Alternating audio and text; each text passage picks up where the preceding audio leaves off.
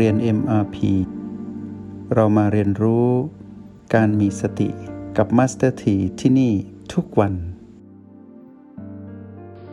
วันนี้ยังอยู่ในช่วงของการฝึกเทคนิคในการเข้าถึงสัมมาสมาธิเนาะก็เชิญพวกเราเข้ารหัสแห่งสติในแนวดิ่งเนาะเริ่มต้นจากโอแปด สัมผัสพลังยินหยาง คือพลังจิตของเราเองที่โอแปด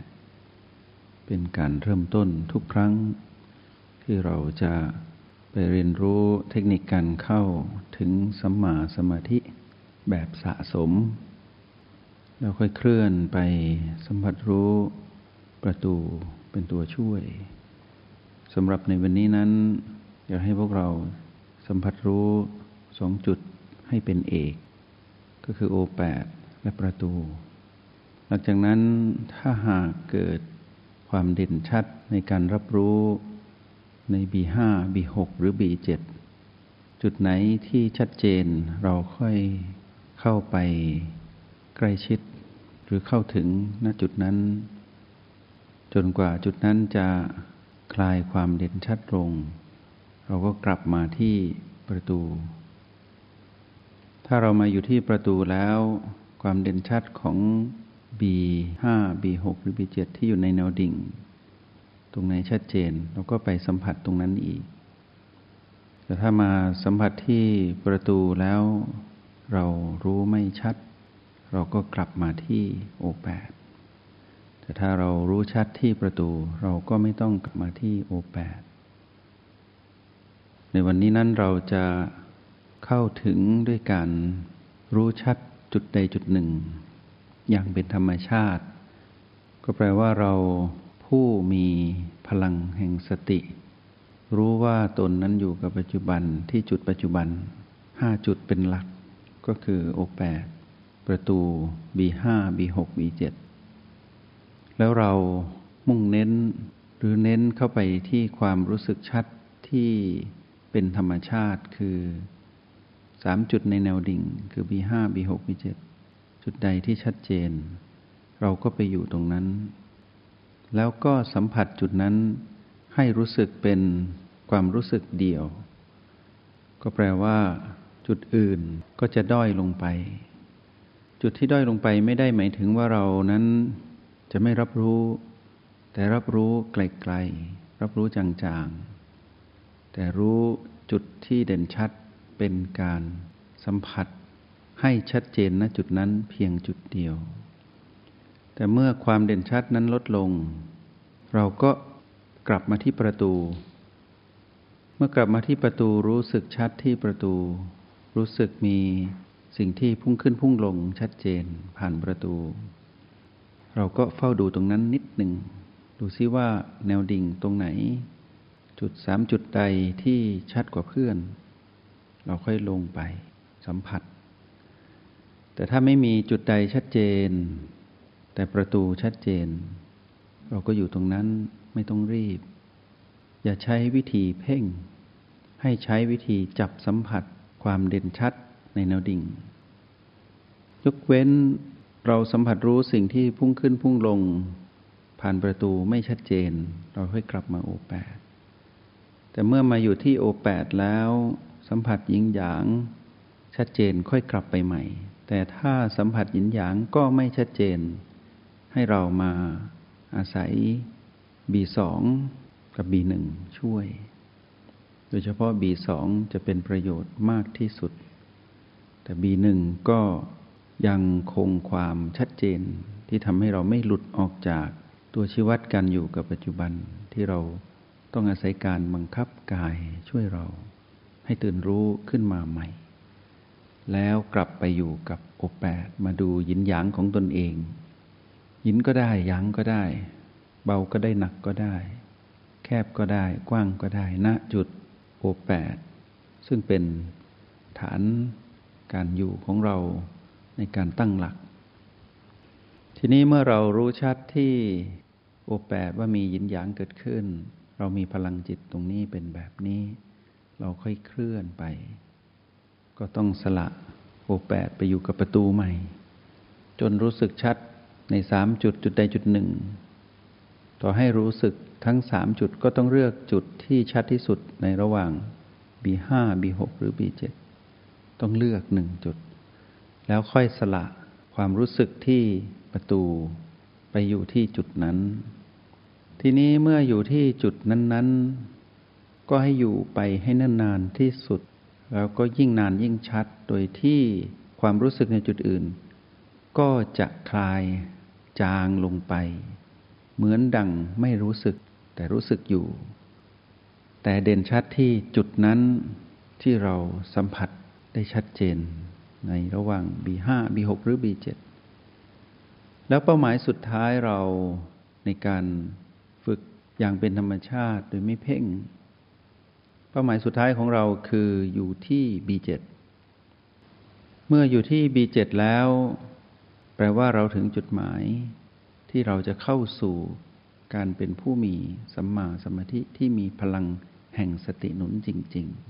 ๆ แต่ก็ต้องสะสมด้วย B6 B5 และ B อื่นๆ แต่การสะสมนั้นเป็นการสะสมเพื่อให้เรารู้ว่า เรากำลังตั้งมั่น เป็นพลังสมาธิที่ค่อยเป็นค่อยไป จนกระทั่งตั้งมั่นได้จริงอยู่ที่ B7 ใน B7 นั้นมีอะไร จะค่อยๆเล่าให้พวกเราฟังตามประสบการณ์ และตามหลักของการเจริญสติเพื่อสู่สมาสมาธิที่ถูกต้อง B7 นั้นต้องมีอะไรบ้าง แต่ก่อนที่จะเข้าถึงจุดนี้ อยากจะบอกกับพวกเราว่า เมื่อพูดถึงสัมมาสมาธิ ก็อดไม่ได้ที่จะบอกพวกเราว่า แล้วมิจฉาสมาธินั้นเป็นอย่างไร เราต้องรู้ทั้งด้านสว่างคือสัมมา และด้านมืดคือมิจฉา มิจฉาสมาธิก็คือผู้ที่มุ่งไปหาความสงบเป็นอารมณ์เดียว แบบนี้ความจริงคือไม่เอาอะไรทั้งสิ้นไม่สนใจ ไม่ยอมรับ การถูกความเปลี่ยนแปลงเบียดเบียนใด ๆ ทั้งสิ้น ไม่มีสติหนุนในการลงมือกระทำเพื่อไปเพ่งในจุดนั้น เรียกว่ามิจฉาทั้งหมด มิจฉาคือความหลงผิด คือความเห็นที่ผิด เข้าใจผิด ว่าการทำแบบนี้ จะเป็นการพบกับความสุข อันเกิดแต่ความสงบที่แท้จริง แต่ความเป็นจริงนั่นคือการกระทำภายใต้เสียงกระซิบของมาร เป็นราคะ โดยการหยิบยื่นพีพีบวก คือการเข้าไปเพ่งในจุดนั้น จุดที่เพ่ง เช่นเพ่งแสง เพ่งความรู้สึก เพ่งการเคลื่อนไหวใดๆก็ตาม จุดที่เพ่งนั้นถือว่าเป็นการถือมั่น การยึดติด ถ้าไปเพ่งจุดนั้นแล้วเกิดความสงบ แปลว่ามารหลอกให้ทำแบบนั้น นั่นคือวิชาที่มีก่อน องค์สมเด็จพระสัมมาสัมพุทธเจ้าจะอุบัติขึ้น ซึ่งผู้ที่เชี่ยวชาญนั้นก็อาศัยการเพ่งแบบนี้ แล้วเข้าสู่องค์ฌานฌานแปลว่าเพ่ง เข้าสู่การเพ่งอย่างเป็นระบบ แต่ขาดบาดฐานที่สำคัญของการเข้าถึงระบบนั้นก็คือคำว่าสติ เมื่อขาดสติ ซึ่งเป็นพลังงานบวก ก็แปลว่าอยู่กับพลังงานลบที่เป็นเรื่องของพีพีบวก ซึ่งเป็นเรื่องของความโลภ โลภในความสุข โลภในความสงบ อยากในความสุข อยากในความสงบ ตรงนั้นเป็นมิจฉาสมาธิ ถ้าไม่มีพระพุทธเจ้าอุบัติขึ้น ชนทั้งหลายดวงจิตทั้งปวงที่ฝึกฝน แม้แต่ผู้ที่ได้รูปฌานอรูปฌานผู้ได้เป็นพรหมเป็นอรูปพรหมไปแล้ว และไม่มีสติหนุน ก็ยังเป็นการเดินทางไปสู่การเวียนว่ายตายเกิด ที่เป็นเรื่องของโลกกดหลงอยู่ดี ให้สังเกตว่าผู้ที่ฝึกมิจฉาสมาธิที่ไม่ได้ฝึกสติมันเป็นเหตุของการได้มาซึ่งสัมมาสมาธินี้ จะมีลักษณะที่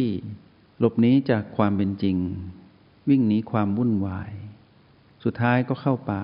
หลบไปสู่มิติของการไม่อยู่กับสังคม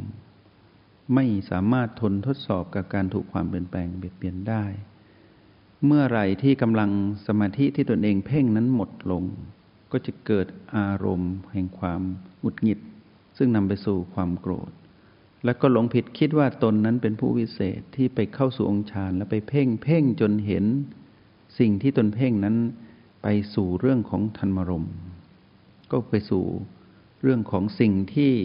เห็น แต่เห็นในยามที่หลับตา หรือหลุดไปสู่การอาศัยพลังจิต แล้วไปลงมือกระทำในสิ่งที่ไม่ใช่ธรรมชาติของการเกิดมาเป็นมนุษย์ที่ต้องอยู่บนฐานของความเป็นธรรมดา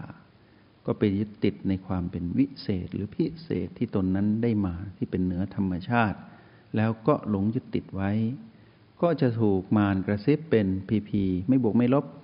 คือหลงผิด เป็นพีพีลบเมื่อหงุดหงิด ในยามที่เพ่งแล้วไม่นิ่ง เมื่อเพ่งแล้วไม่นิ่ง ไม่สงบ ไม่มีความสุขก็หงุดหงิด เมื่อได้ความสงบเพ่งสำเร็จก็เป็นพีพีบวก ก็เป็นเรื่องของราคะเป็นความโลภนั่นคือเส้นทางของมิจฉาสมาธิ ซึ่งทำกันมานาน คู่กับโลกใบนี้ที่มีมนุษย์เกิดขึ้นบนโลกใบนี้ ผู้ที่ไปเพ่งก็เป็นแบบนี้เป็นการฝึกที่ไม่หลุดพ้น แต่ถือว่าเป็นเส้นทางของความดีงามอยู่ แต่แค่ไม่มีสติ ก็ทำให้หลุดพ้นจากทุกข์และเหตุแห่งทุกข์ไม่ได้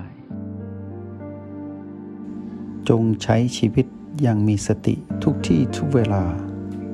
แล้วพบกันใหม่ ในห้องเรียน MRP กับมาสเตอร์ที